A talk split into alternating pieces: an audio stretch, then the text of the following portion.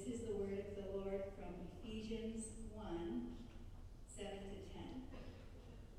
In him we have redemption through his blood, the forgiveness of our trespasses, according to the riches of his grace, which he lavished upon us, in all wisdom and insight, making known to us the mystery of his will, according to his purpose, which he set forth in Christ plan for the fullness of time, to unite all things in him, things in heaven and things on earth. This is the word of the Lord. Thanks be to God. Good morning, everyone.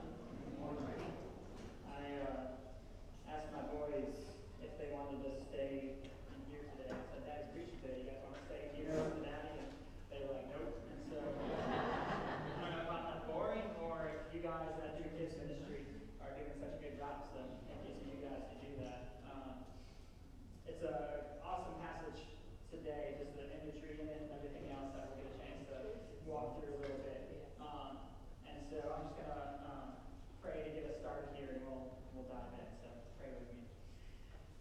Lord, thank you for Redeemer Church. Um, thank you that you are, are working in the lives of the individuals that comprise this church. And um, Father, I pray your Spirit be be with us this morning. That um, that what I say would, would be true, um, that you would give us ears to hear and, and hearts that want to um, hear from your word, Lord. It's, it's living and it is active and it, it does a work in us. And so, Father, please just, just fill this room with your spirit and, and be with us this morning. It's in Jesus' name we pray. Amen. So I was a classroom teacher for a while, um, and you are a classroom teacher, you know and you know that classroom teachers have a way of developing these phrases that they say all the time. And so I had quite a few of these different phrases, um, but one in particular, it became kind of a joke with my students um, because I used it all of the time, and it applied to every situation. And so I could use it multiple times every single day, it seemed. It didn't matter if the kids were upset because they got a bad grade or if they got a good grade. Um, it didn't matter if they were just felt like the semester was droning on or if the lesson was droning on. Um, it didn't matter what was going on in the classroom because this joke, or I'm sorry, this saying could apply anywhere, even if it did become a joke or not. And so um, that, that saying that I always use with them was the joy lies in the journey, not the destination. Kid gets bad grade. Listen, the joy lies in the journey, not the destination. This is all just part of the journey, right? Um, or if they're just kind of bored, or if they just, when you work with seniors, second semester seniors, or anyone else who has worked in high school, knows that second semester seniors are, they're just the worst for that little while. We love them, but all they want to do is get out of there. And they need that constant reminding that, look, God is doing something right now, even in this moment. The joy is in the journey, not just in the destination of getting your diploma. Um, even with us today, whether you're young, you're old, you're retired, you are in the career course, or you are a student, this still applies to us. Um, and I think a lot of this applies to us because we're in this habit of always looking for what is next. We don't really slow down to enjoy the present, to see what God is doing right in the here and now. We just always kind of want to get to the next thing. As we've been going through this sermon series of being in Christ, we, this is a perfect time to kind of talk about that. Um, because we as Christians, we do this with our salvation. The scripture text today from Ephesians is all about being redeemed. And I think we're really, really comfortable with two parts of being redeemed. We're comfortable with the past part of being redeemed, right? That God has given us forgiveness for our sins. And that makes sense, and that's needed, and it is completely true. Without that part of it, all of Christianity is gone, right? We're comfortable with the future part of it, that there is going to be coming a new heaven and new earth, right? That God is going to redeem all things and wipe away every tear. And we're comfortable with thinking about we will be one with God. And that's how we think about redemption a lot, as Josh introduced in our first sermon series, or our first sermon within the series. But there's also a part of salvation that applies to the now. Because if we just live in the past, that can lead to despair, it can lead to pride if you think about what you used to be what God brought you to. If you just live in the future, that devoids and robs the present of all meaning that it has. And so we want to think about how does being redeemed apply to us if we are in Christ. And that's what we're going to talk about this morning. They already but not yet, God is redeeming us about how being in Christ and redeemed in Christ impacts our life. But before we, we get to talking about that, talking about our scripture within Ephesians today, we got to define what this life is right now and what we're going through. Um, and so we're going to first start off in, in 1 Peter chapter 1, verses 17 through 19. Um, it's up on the screen there if you don't want to flip there. So in 1 Peter 1, he writes, And if you call on him as Father who judges impartially according to each one's deeds, conduct yourselves with fear throughout the time of your exile, knowing that you were ransomed from the futile ways inherited from your forefathers, not with perishable things such as silver or gold, but with the precious blood of Christ, like that of a lamb without blemish or spot. We have, we're in exile right now. We're in a land where we are sojourning, is another way that the Bible describes it. And it is a futile journey that we are on right now, just as it says here, that the futile ways of our forefathers. And so when we talk about what these futile ways are, we're going to take a little bit of a field trip to one of my favorite books in the Old Testament, um, and that's Ecclesiastes. And Ecclesiastes really gets to pointing or painting this picture of what life is like for us this already but not yet inside this broken world that we live in. And so when I say Ecclesiastes, um, for those of you familiar with the book, you probably think uh, like if I were to ask you one word about Ecclesiastes, what comes to mind? I'm willing to bet most of us would say vanity, right? Because that's what comes up. It actually comes up 34 times in that small little book in the Old Testament. Vanity of vanities, right? And so let's look at Ecclesiastes 1 a little bit, verses 1 through 5 here says, The words of the preacher, the son of David, king of Jerusalem. Vanity of vanities, says the preacher. Vanity of vanities, all is vanity. What does man gain by all the toil at which he toils under the sun? A generation goes and a generation comes, but the earth remains forever. The sun rises and the sun goes down, and it hastens to the place where it rises. Later in verse 8 it says, All things are full of weariness. A man cannot utter it. The eye is not satisfied with seeing, nor the ear filled with hearing. What has been will always be, and what has been done is what will always be done.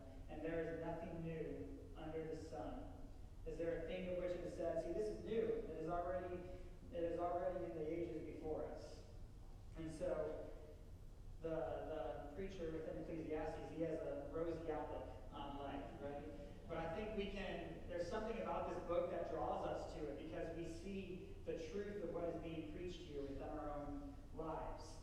And so there's a, another important part that when we look at this, I, think that we have to take into consideration, and that comes from chapter 3 in Ecclesiastes.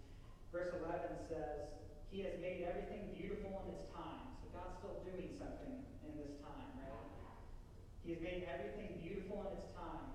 Also, He has put eternity into man's heart, yet so that he cannot find out what God has done from the beginning to the end. God's put eternity into our hearts. We know that there is something more out there to this world. And I think for a lot of us, especially for me, that's what has brought a lot of us to Christ, is that longing and knowing that there is something more to this world that we can't quite put our fingers on, that once we meet Jesus and we hear about the story, it starts to make sense, that we start to put our finger on that this is the greater thing that, that I know that is out there. Um, because when we have eternity written on our hearts, it doesn't matter what you have or how much you have of it. I don't care if it's money, cars, house, any of that stuff.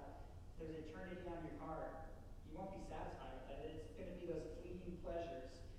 It doesn't matter if it's a small thing or one of the big sacramental parts of life that are a big deal. Um, we can try and grab after them, but they're just futile, right? That word vanity within Ecclesiastes is the Hebrew word hevel. And so the best way to think of that, that hevel is kind of like on a cold night. Um, I don't know if it did it last night or not. I was inside because it was cold. So, um, but on a cold night, you know how you breathe out into the air and you have that mist that goes in front of you. Well, hevel is kind of like that mist. It's there, it's real, but it dissipates, it disappears within a second of being there. You can try to bottle it up, you can try to grab for it, but it's just going to dissipate and not be there, right? And so that's what the preacher is getting at, that life is, is vanity. And the question we have to ask ourselves is, what are the vanities within your life? It looks different in every one of our lives. What is the vanity within your life? What's the pursuit that, that might leave you drained? There, all of us are pursuing something. There's something that just, when you get done with it, it's, it's just tiring. Um, what's that never-ending task? Maybe around your house, maybe around at work, maybe with certain relationships that you have that just seems never-ending. That it's just like, oh my gosh, I'm having to do this again. Um, things don't work out in this world the way that we want them to work out, right? You can come up with a really great plan. You can even be doing a really great plan, like for the right reasons and for the Lord. And because this world is broken things are futile within this world, oftentimes those plans get defeated. They get turned upside down. And so for, for some of us, maybe these, these pursuits, maybe it's kids for you. A lot of us have kids in the room, or if you are a kid, maybe you can think about your parents' perspective for a moment, right? Um, if you have the little ones, I mean, there's there's no bigger honor and joy to have these kids in your, your home. But at the same time, so much of what you do with them is futile. I mean, our, our daughter, you have to wrestle her down, literally wrestle her down, and to change your diaper. And within an hour, we're going to be changing that diaper again, right? It's futile. It's almost meaningless because of that. Um, if you have a toddler, you're going to be telling that toddler to pick up their toys 20 times that day. And you better believe that tomorrow, the next day, you're going to tell them 20 times again to pick up their toys. I don't have teenagers, but I've worked in schools long enough to know that it doesn't matter how much love and how much good intention you tell a teenager something, they're going to give you the eye roll, right? Like that's just how they're programmed right now. Um, for some of us, this, this main pursuit, it, it might be your career. Um, we spend eight to ten plus hours every single day at, at work. Um, a lot of us, this is a mean to, to grow, or this is the me to men of just providing for our families. But any of us that have inboxes within our work know that you can clear out that inbox and work very hard to clear out that inbox. And when you wake up the next day, there will be more emails waiting for you to respond to. If you have earning projections in your job, you can work as hard as you can to meet those earning projections, but you better believe that by the next quarter, those earning projections are going to go higher, whether you met them or not, right? And it is this main pursuit of continuing to run on a treadmill with. We're always going to have bosses that don't understand. We're always going to have rude customers, and it is going to be one of those things that makes what our pursuit is seem futile. We move up the ladder in these jobs, right? So that we can afford a bigger house that we don't get to spend time in because we're always at work, and a nicer car so that we can drive to that main pursuit of the job, right? Um, but all the while, our heart's desires are unmet because eternity, right? The gospel in its own form has been placed in our heart. There's always going to be more data to be analyzed. The grass is always going to be need to be mowed again. Everything in this world is going to rust and decay. Things will break. Unthinkable things will happen. I mean, that is just a given. Um, to get super practical with the vanity of life and the, to share story that I kid you not happened this week. If I'm lying, I'm dying, as Kelly Hudson said uh, this week at community group. Um, we Carrie and I decided last week, like, look, we're gonna we're gonna clean the floors of our house because we lived there for like four years and have never done it. Um, not really, but kind of. One of us would entertain the kids, and one of us would be working on the floor. We were sweeping them, we were um, vacuuming everything, we were mopping. And we finally, like after two days of working at this, we're like, look at this. Look how clean these floors are. Awesome are this? And so we make dinner, and by God's providence, we had spaghetti and meatballs. And so, and you can picture a big old meatball. I don't know which kid it was. Goes sauce covered and all that goes into the air, and then boom, right underneath our dining room table somehow, and sauce splatters everywhere. And Carrie and I just looked at each other like, yeah, that, that makes sense, right? Um, and so, I wish it ended there. So we go upstairs. we go upstairs. Um, we go put the kids down to bed and all of that. It didn't clean up yet. Um, we have a wonderful cat who is up for adoption.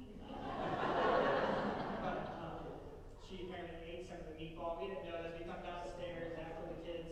Um, we put the kids down and all of that. And so we clean up the dining room table. If you've ever cleaned up dried spaghetti sauce, it takes forever. But then our floors are clean again, right? Carrie and I can go to bed trusting that our floors are clean. It feels great. And then I wake up in the morning and all over the floor is some a nice present from our, our cat whose digestive system didn't agree with uh, the meatball very well. On our clean floors, that everybody was upstairs sleeping, but somehow still managed to happen, right?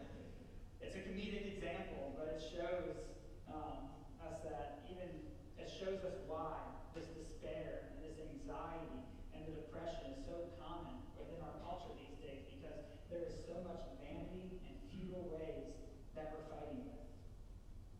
So now we're going to turn to Ephesians to see how Christ is working in our lives to redeem our lives right in the here and now. So I'm going to reread this here uh, to remind us.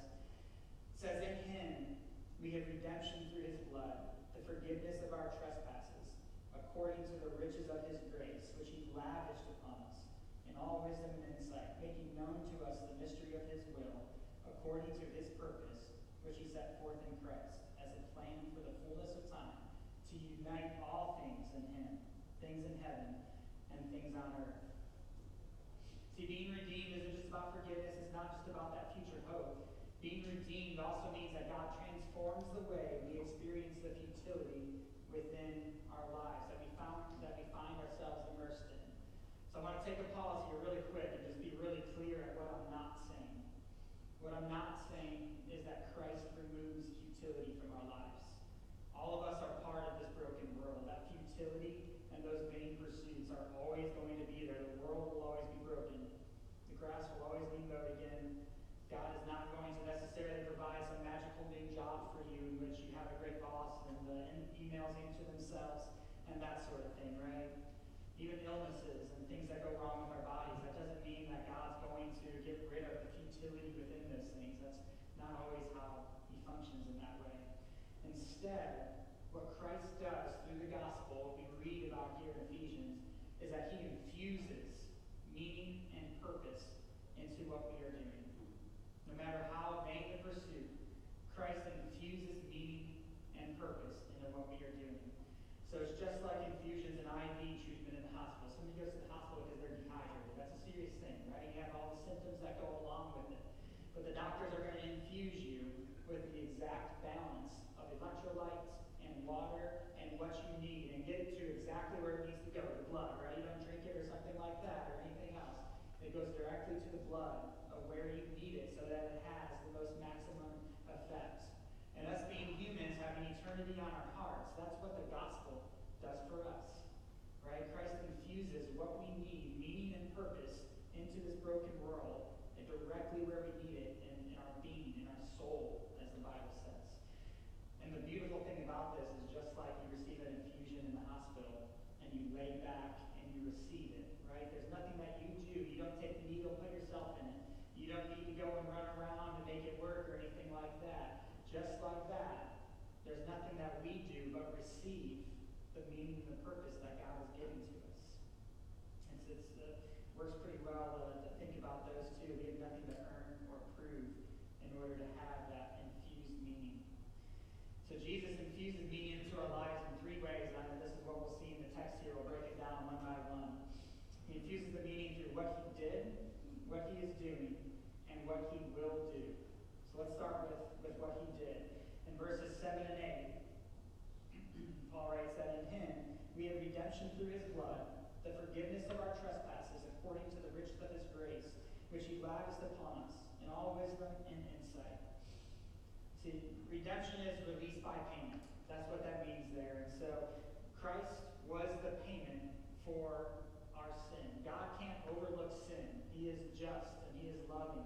And that would be the most unloving thing to do if he were to be untrue to himself and say, I'm just going to forget about all this stuff that happened. Christ paid the price that, that God was owed for the sin that you and I have created, the mess that you and I have created. So that, that wrath of God, that's terrifying. It should, it should terrify us a little bit when we think about the wrath of God. It's perfectly just and, and perfectly reasonable why he would have that if we rebelled against the, the Creator in that way. But God is the, both the justifier and the just, right? Just like Romans 3 tells us, because of the way that Christ dealt with the sin that we created. And I love the imagery that's here.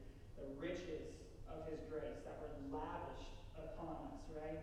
He gives forgiveness according to the riches of his grace. So there's a difference here. If he gave riches um, by the by the grace that he already had, it would be sufficient and it would be good, right? That, that would be fine because that's what God does. However, he gives us grace according to the riches of his grace. He has this infinite storehouse of grace and mercy. And so he gives us gives us grace and mercy according to that, which means we are lavished with grace and mercy. It's not just a little bit. It's not just enough to do the job. Instead, every day God's mercies are new, and He lavishes us with that grace.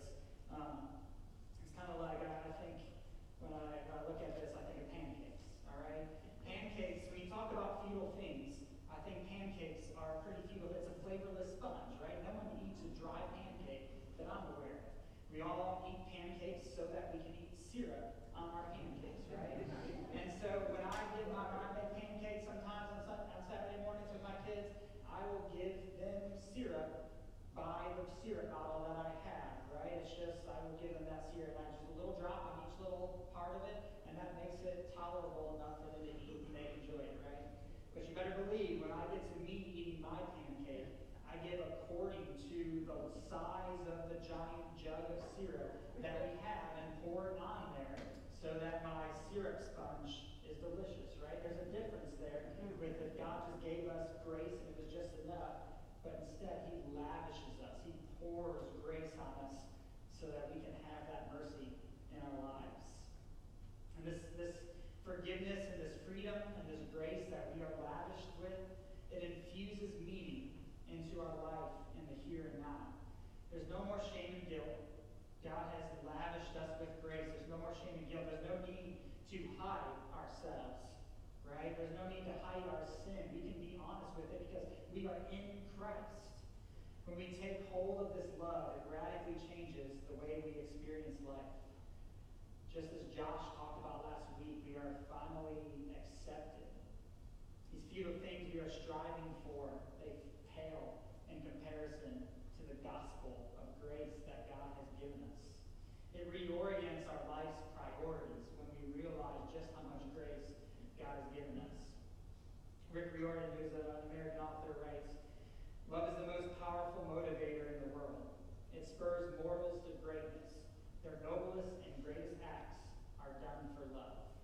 There's something about the futile and vain pursuits that we're going through that have infused noble meaning because of the love with which, which God has for us.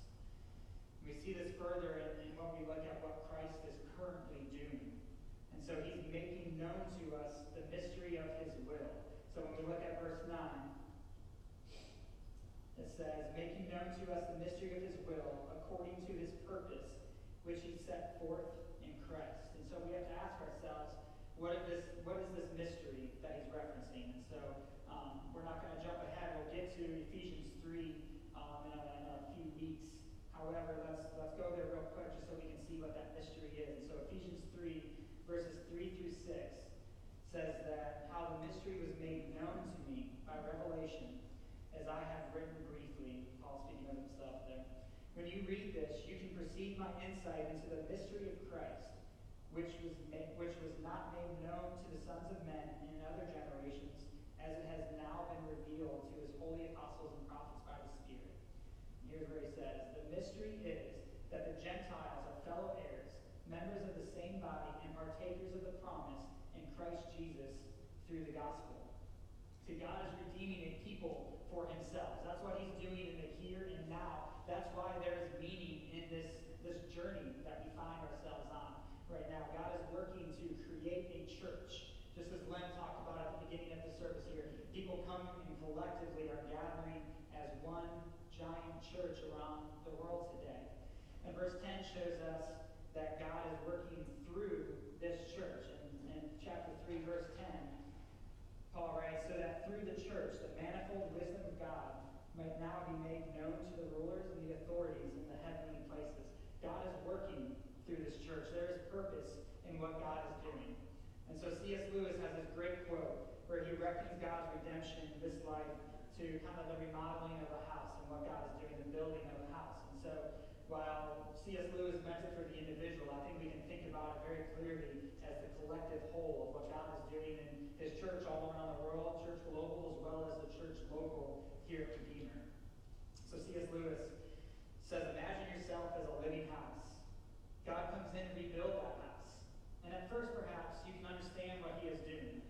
He is getting the drains right, stopping the leaks in the roof and so on. You knew that those jobs needed doing, and so you're not surprised. He starts knocking the house about in a way that hurts abominably and does not seem to make any sense. What on earth is he up to?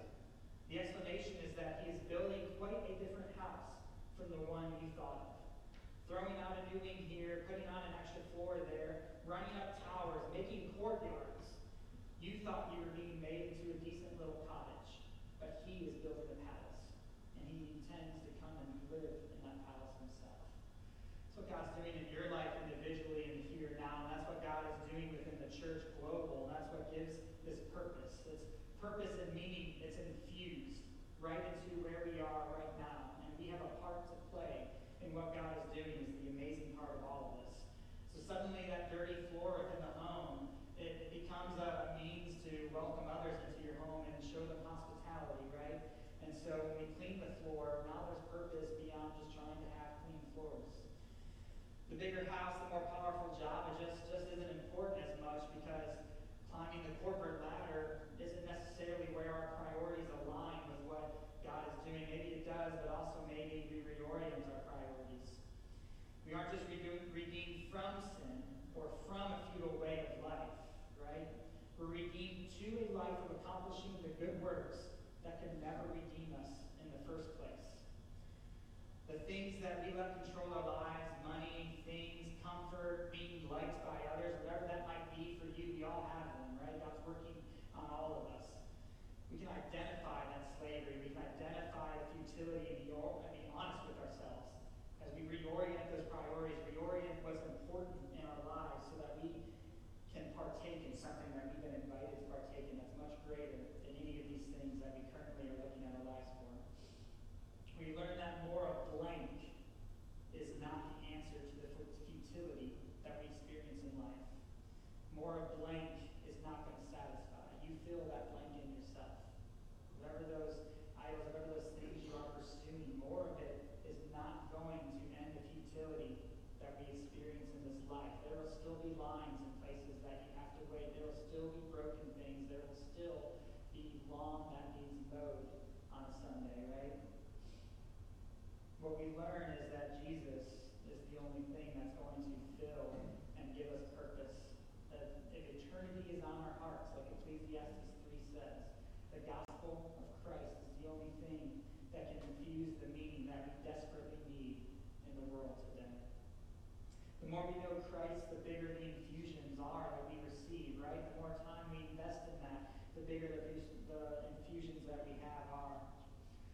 Is infused in these futilities as striving cease because God's kingdom doesn't fail. It will not fail. And so are you experiencing this infusion of purpose in your life? Or how much of this infusion of purpose are you truly experiencing and realizing within your life? Do you have more than the vain pursuits of the world? Are your priorities, have they been reoriented as you come to know Christ? Is salvation more than a destination or a point in the past for you? Do you invest in your relationship with Christ? Do you um, experience the futility as it's being transformed and that it has meaning? It doesn't mean that we're happy-go-lucky. It doesn't mean that we're necessarily cheerleaders every single second of every single day. We can still feel the hurt and the sorrow and lament with what the world is going through. But it means that we are no longer hopeless. And that's the difference, right? When we have this meaning and purpose infused, we can lament. We can cry with people when the time is to cry, but we also we can also know that we're not hopeless because God is accomplishing something. It's not easier life, it's not a cleaner enough life when we come to know Christ. But it's a life that has been touched by the grace that has been lavished on us according to God's infinite storehouses of mercy and love. So as we wrap up and, then in conclusion here, we get to look forward to what God is going to do. Because that's the first part or the last part of these verses that we see in verse 10. It says that it has a plan for the fullness of time to unite all things in Him, things in heaven and things on earth. God is in the process of uniting all things in Him. It's essentially what we're going to be going back to the, the Garden of Eden a way, right? Where we were created to have this perfect relationship relationship and be in relationship with our God, to not have to hide, to not have to be ashamed of anything. But God is going to unite things in the way of which they were first created for us to know and experience God as we were supposed to in what God and what Christ will accomplish. It's that, that perfect unity that, that we're longing for. See, in, in this whole series of, of being in Christ will find its fulfillment one day when Christ comes back because we will be so unified within Him, we will finally know what our heart's longings are beyond our wildest dreams, quite honest with you, within all of that. There's coming a time that the curse will be reversed, that the futility that was put on creation will be lifted, and we won't experience the bondage in that way. I've thought about how best to communicate this, but I thought about Jesus' own words in John 17 in the high priestly prayer the night before Jesus is going to be crucified. He's in the Garden of Gethsemane, sweating blood, thinking through this, and he's praying to God the Father. And specifically, I think on the screen here, we should have um, John 17, verses 20 through 26. I'm going to read them as kind of our closing thoughts here. says, I do not ask for these only, but also for those who you who will believe in me through their word, that they may all be one, just as you, Father, are in me and I in you, that they also may be in us, so that the world may believe that you have sent me. The glory that you have given me, I have given to them, that they may be one, even as we are one. I and them, and you and me, that they may become perfectly one, so that the world may know that you sent me and love them even as you love me. Father, I desire that they also, whom you have given me, may be with me where I am to see my glory that you have given me because you loved me, because before the foundation of the world. O righteous Father, even though the world does not know you, I know you, and these know that you have sent me. I make known to them your name, and I will continue to make it known, that the love with which you have loved me may be in them, and I in them. We'll have that, that perfect unity, and that's the hope that infuses the meaning within our lives. Let's pray with me as we move on here in our service.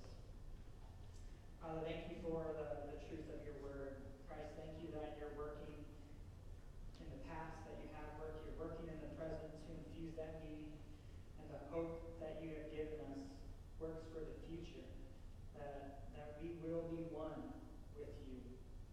Father, I pray for, for more of you. And I pray that we would know you more, that in the frustrating and the saddening and maddening broken times in this broken world, Lord, that Christ, you would come alongside us and then through your Spirit that you would infuse the meaning and purpose and remind us of our higher calling, that you are doing something within the midst of, of